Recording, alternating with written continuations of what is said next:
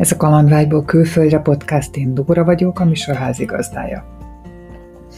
Misi és felesége két kislányukkal költöztek Barcelonába, hogy a gyerekeknek megadják a nyelvtanulás lehetőségét. Ők angol nyelvtudással mentek ki, ami elég volt a beilleszkedéshez. Jól érzik kint magukat, tetszik nekik a mediterrán életstílus, így egyelőre nem terveznek eljönni onnan. Azt ő is megerősítette, hogy a spanyolokkal nehéz elmélyíteni a barátságot, de a felszínen nagyon kedvesek, segítőkészek. Hogy hogyan zajlott az országváltásuk, elmeséli Misi, hallgassátok őt szeretettel. Misi vagyok, 37 éves, nős, van egy 8 és egy 5 éves lányom, és három éve élünk Barcelona mellett, Katalóniában. Megvan ez a pillanat, amikor eldöntöttétek, hogy ti elköltöztök Magyarországról? Maga ez a konkrét pillanat nincs meg, ugyanis a feleségemmel nagyon régóta gondolkodtunk azon, hogy szeretnénk külföldre költözni, már az egyetem befejezése után ő angol szakot végzett, én pedig közgazdász vagyok, és ő mindig is szeretett volna kimenni angol nyelvterületre, hogy, hogy még jobban megtanulja az angol nyelvet, ezért ez a fejében volt egy ilyen gondolat. Én pedig mindig ágáltam ellene, és azt mondtam, hogy nem szeretnék úgy kimenni dolgozni, hogy, hogy ne a szakmámba helyezkedjek el. Tehát nem akartam úgy kimenni, hogy mondjuk Angliába egy étterembe vagy szállodába dolgozni, hogy, hogy most ne, ne a karrierem szempontjából az ne legyen egy, egy előre lépés, mondva nem azért tanultam az egyetemen 5-6 évet, hogy, hogy ezt utána ne használhassam.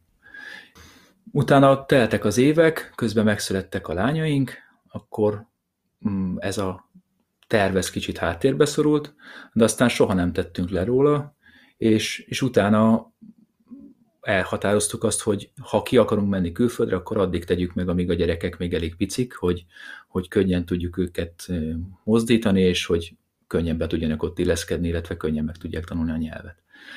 Aztán maga Spanyolország az már a, a munka miatt jött, mert nekem az volt a lehetőségem, hogy oda, oda menjek. Tehát kaptam egy állás lehetőséget, és azt, azt fogadtam el.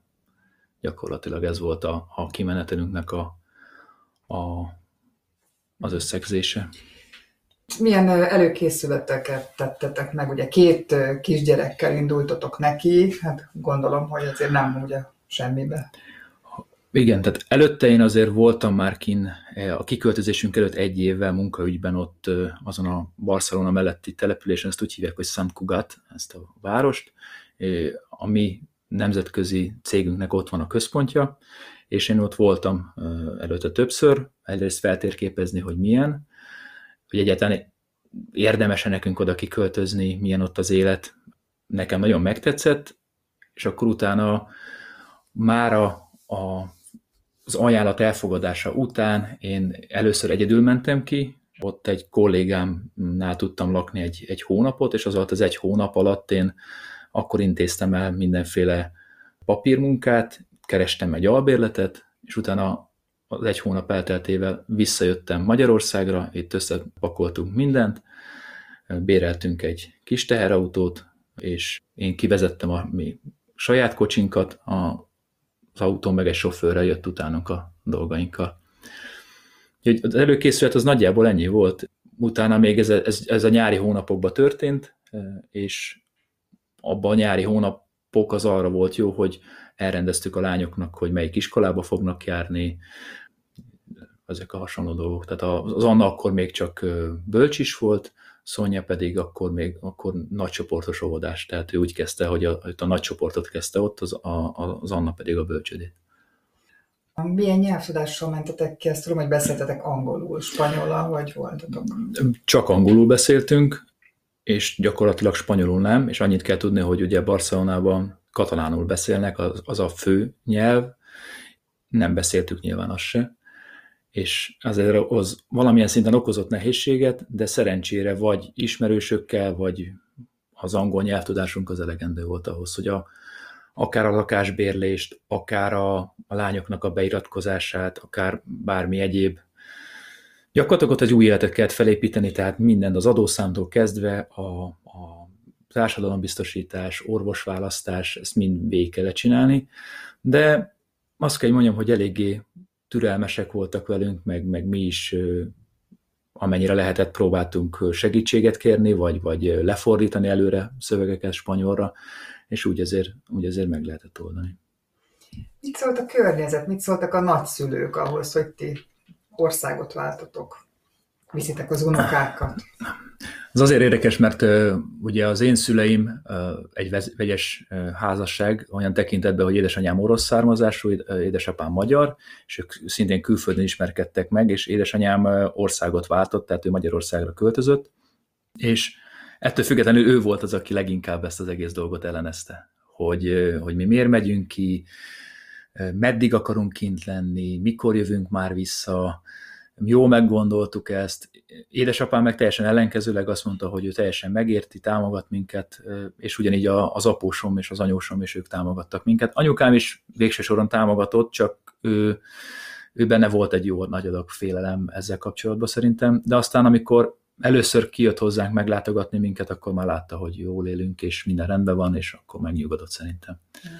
De egyébként az első, emlékszem arra, hogy amikor legelőször jött ki hozzánk, a repülőtéren, amikor őt fogadtam, akkor az első kérés az volt, hogy na, mikor költöztök már vissza.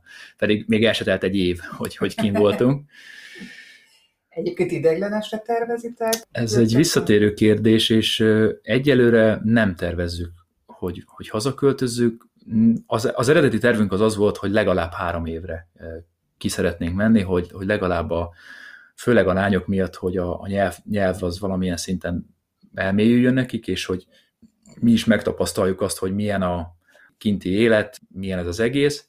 Most ez a három év már pont letelt, de nem érezzük úgy, hogy haza szeretnénk jönni, szóval jól érezzük kint magunkat, és egyelőre boldogok vagyunk, nincs ilyen tervünk, hogy hazaköltözzünk. Szerencsére az én munkaszerződésem az is gyakorlatilag határozatlan idejű, úgyhogy nem ezen múlik, hogy mikor innen. Mi a jó Spanyolországban, mi tart titeket ott három év alatt, akkor ez így kiderült, hogy jól érzitek ott magatokat.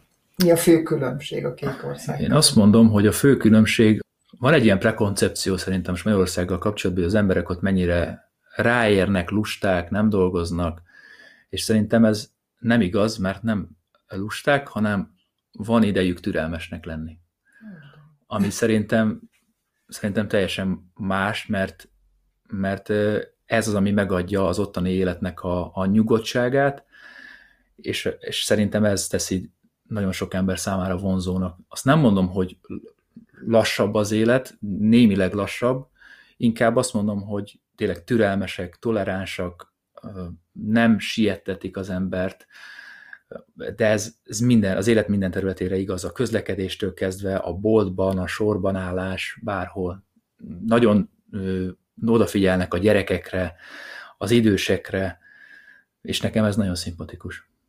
Gyerekek is jól érzik magukat? Jó, jó, mert én azt mondom, hogy mi egy nagyon családbarát városban lakunk, az, az biztos, hogy nagyon sokat se jelent számunkra, hogy, hogy olyan helyen lakhatunk, ahol nagyon sok a zöld terület, tényleg családbarát, minden hozzá vannak szokva, hogy mindenhol gyerekek vannak, és, és ebből nincsen probléma, és emiatt ők is jól érzik magukat. Nem kell feszélyezve érezniük magukat, nincsen nagy nyüzsgés, nincs nagy forgalom, úgyhogy ez azért sokat segít. Volt-e olyan dolog, amit nehéz volt megszokni, ami furcsa volt? Elsősorban az, hogy, hogy azt mondom, hogy a, a nyelv, a, hogy, hogy a Katalóniában a, az a nemzeti öntudat az nagyon erős, és hogy mennyire előtérbe helyezik mindenhol a katalán nyelvet. Tehát a, az iskolában a, a mindkét lányomnak a, az elsődleges nyelve a katalán, és csak a második a, a spanyol, harmadik az angol, és, és ezért amikor mondjuk küldenek egy szülőknek szóló tájékoztató levelet, az alapvetően katalánul van, tehát még hogyha mi spanyolul is tanulunk, az, az nem... Azért kellően nagy ahhoz, hogy nehézségeket okozzon meg a megértés. Nyelvtanilag is, szó, szóhasználatban is azért eléggé eltérő. Van azért, van azért különbség. Úgyhogy az például egy, egyfajta, de ez a nyelvi akadály, ez, ez az úgymond leküzdhető, ami, ami érdekesség inkább, vagy az éles stílusukból következik az, amihez hozzá kellett szoknunk, hogy ők is tartják a sziasztát, tehát délután az üzlettől függően lehet kettőtől négyig, vagy egytől háromig, mikor hogy. Van egy olyan időszak, amikor zárva van minden, és olyankor nem, nem lehet se ügyet intézni, se boltba menni. Cserébe viszont, ami nekünk nagyon bevált és szimpatikus volt, hogy munkaidő után este 8-ig, 9-ig ezek az üzletek nyitva vannak, vagy a posta akár, és, és ez így a kezdetekben érdekes volt, hogy na hát délután nem tudsz lemenni a boltba, vagy legalábbis az ilyen kisebb üzletekbe, csak a nagyáruházokba, de, de cserébe meg minden mást el tudsz intézni munkaidő után. Ez nekem nagyon szimpatikus volt. Hogyan fogadtak titeket a spanyolok? Milyenek ők? Van-e valami sztereotípiájuk a magyarokkal kapcsolatban? Úgy, hogy a magyarokkal kapcsolatban kimondottan szerintem nekik nincs. Ők talán azt mondom, hogy egy kalap alá veszik az összes kelet-európait, hogy, hogy mi ez a kelet-európai blokkból vagyunk, tehát nekik mindegy, hogy én most román, ukrán, lengyel, magyar, körülbelül hasonlóan fogadtak minket, úgy gondolom. Nem volt semmiféle negatív megkülönböztetés, úgy érzem.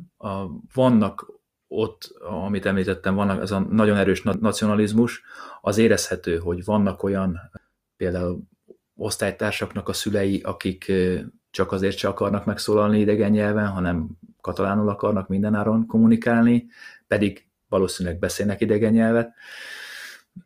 Ez érezhető néha, de a többség azt mondom, hogy nagyon befogadó, nagyon toleráns, nem volt, nem volt különösebb probléma ebből sosem. Ez ugye a felszín. Vannak mélyebb kapcsolatotok és spanyolokkal? Tehát, barátságok? Igen, napja? ez, ez jellemző, hogy azt mondják, hogy nagyon nehéz bekerülni az ő közeli belső köreikbe. Tehát a felszínen valóban nagyon segítőkészek, kedvesek, a belső körökben nehéz bekerülni, a mi baráti társaságaink, társaságunkban elsősorban olyan szülők meg barátok vannak, akik vegyes házasság, tehát valamelyik fél külföldi, az egyik tudom, valamelyik dél-amerikai országból származik, és, és a másik fél katalán, ott már azért sokkal nyitottabbak, vagy, vagy nagyon sok francia él ott szintén, sokan jönnek Németországból, tehát azok a vegyes házasságok, ahol, ahol az egyik fél az, az másik országból jön, nyilván sokkal nyitottabbak. Vagy még az érezhető, akik töltöttek külföldön több évet, akár tanulmányokba, akár munkába, azok szintén sokkal nyitottabbak. Ami kimondottan spanyol-spanyol, ott oda, abba a társágba nehéz bekerülni, az igaz. Magyarokkal vagytok kapcsolatban? Kevés magyarral. A, azon a településen, ahol mi élünk, ott két-három emberről tudunk, akik magyarok.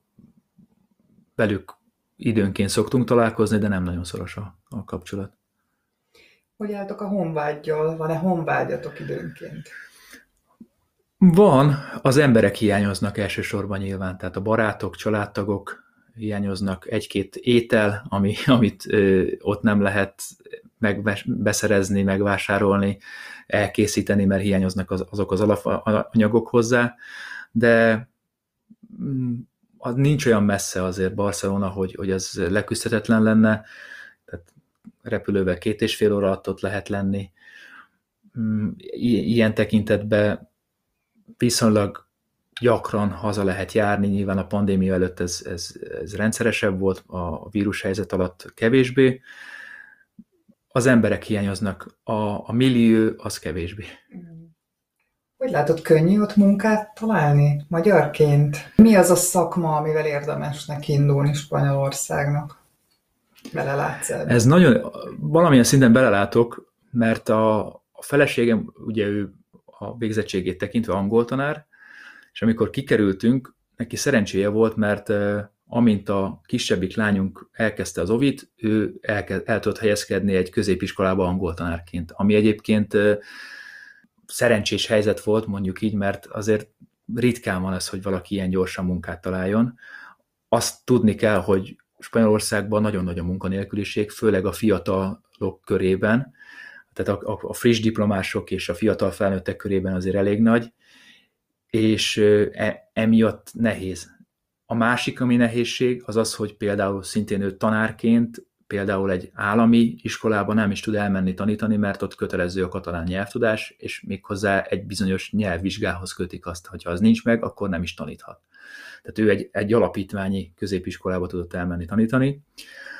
Hmm, hogy milyen szakmákat keresnek, valószínűleg az egészségügy az biztos, hogy keresett ott is, azon kívül informatikai állásokból rengeteg van, mert Barcelona egy nagyon pesgő város ilyen tekintetben is.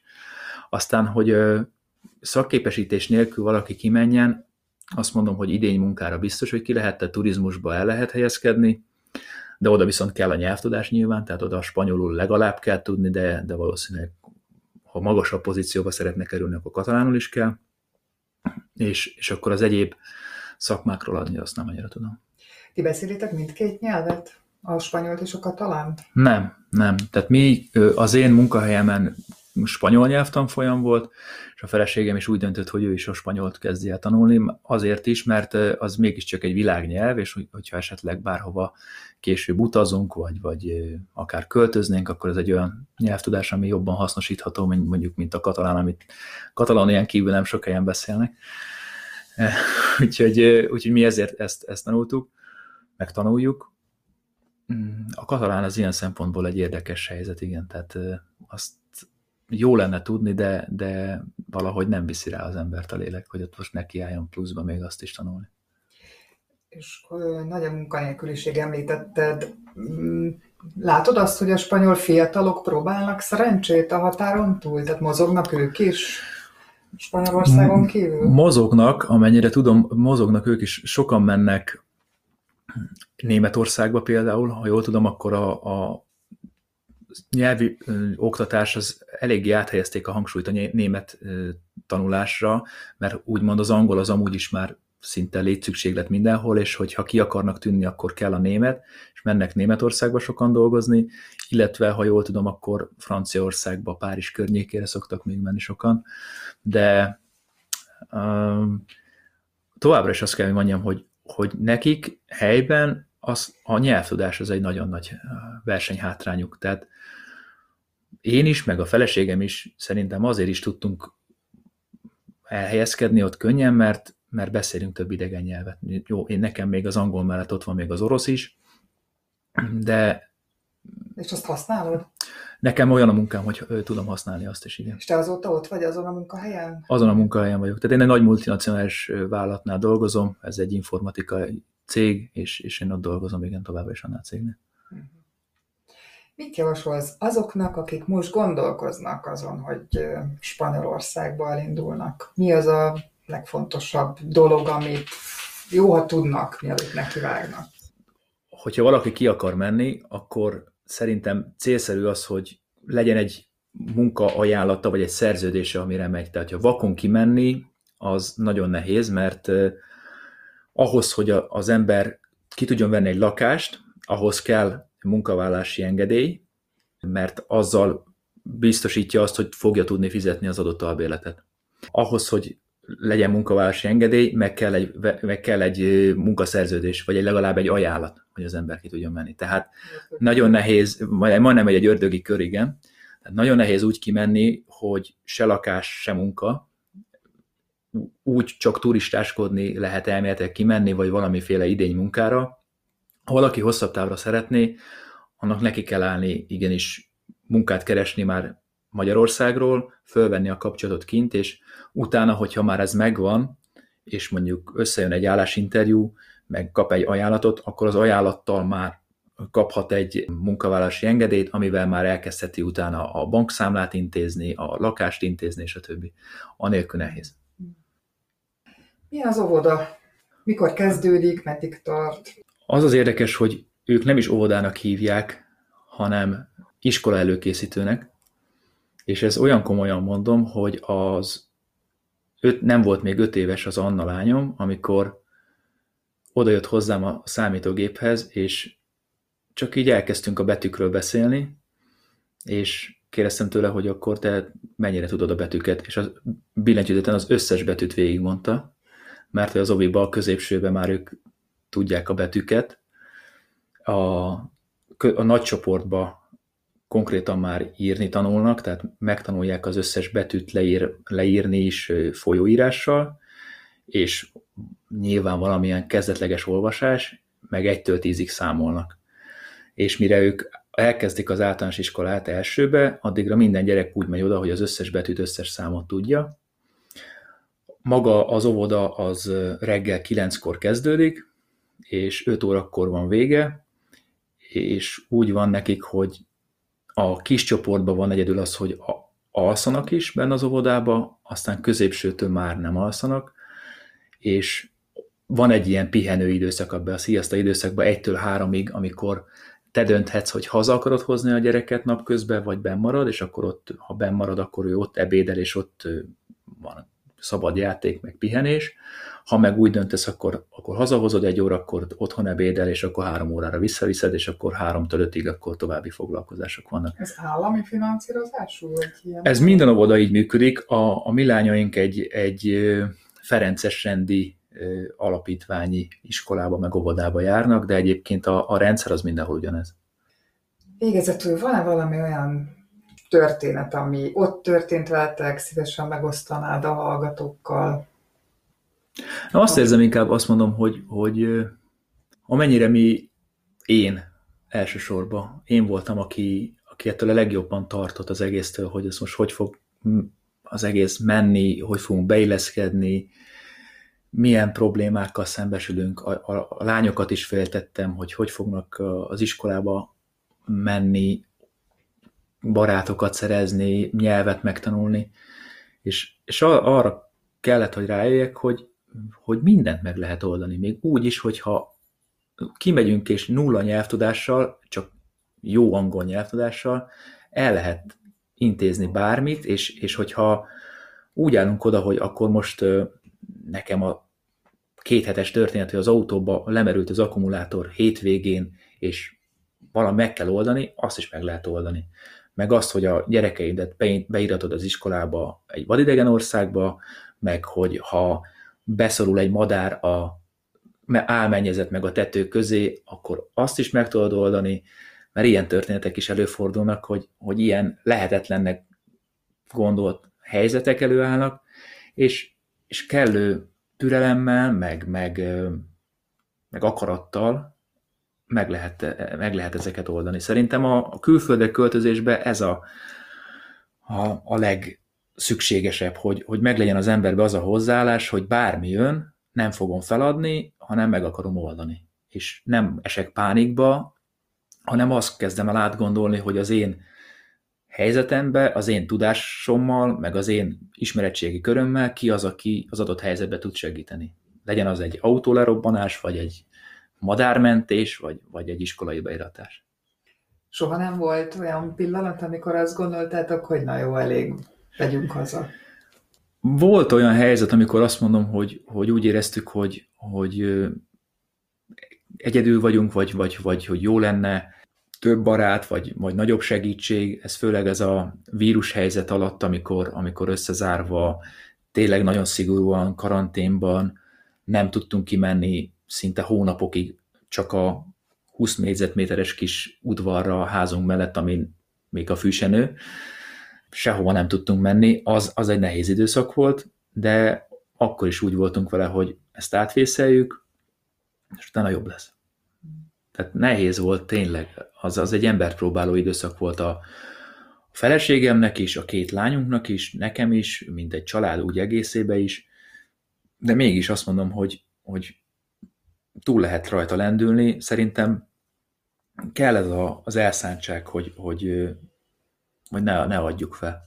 Jó, gondolom, hogy egy ilyen helyzet összehozza a családot, jó tesz a kapcsolatnak? Pont az, hogy, hogy adódnak olyan helyzetek, amikor egymásra vagytok utalva, amikor fontos, hogy ott van a másik, amikor nélküle mondjuk nem tud túl lendülni a szitún, vagy fordítva. Ami, ami biztos, hogy, hogy az, hogy tudjunk egymásra számítani, az, az, az létszükséglet ott, mert nincs más, akire támaszkodhatsz, tehát nincsenek ott a nagyszülők, akire most rá tudod bízni a gyereket, vagy meg tudod kérni, hogy gyorsan szaladjon ide vagy oda. Mm, esetleg barátok vannak, de nyilván az elsődleges támasz az a, az a párod, a feleséged, és ez nagyon fontos volt, hogy, hogy ott megtaláljuk egymással a, a, a hangot kellett, meg a kommunikációba még fontosabb volt, hogy, hogy jól tudjuk kimondani azt, hogy kinek mire van szüksége, hogy tudunk a másiknak segíteni. Ha az egyik éppen otthonról tartott nyelvórát, akkor addig én voltam a, a lányokkal, amikor nekem volt olyan megbeszélésem, akkor a Vanda tudott velük úgy foglalkozni, hogy, hogy nem zavartuk egymást, de ez egy, ez egy olyan közös kompromisszumokon, meg, meg jó kommunikáción kellett, hogy alapuljon, anélkül nagyon nehéz lett volna. Ez szerintem az, a, az ami, ami úgy még jobban összehozott minket. Köszönöm, hogy meghallgattad Misiék történetét, remélem tetszett. A következő adás szereplője Andi lesz, aki 55 évesen költözött Baltimoreba. Remélem akkor is velem tartasz.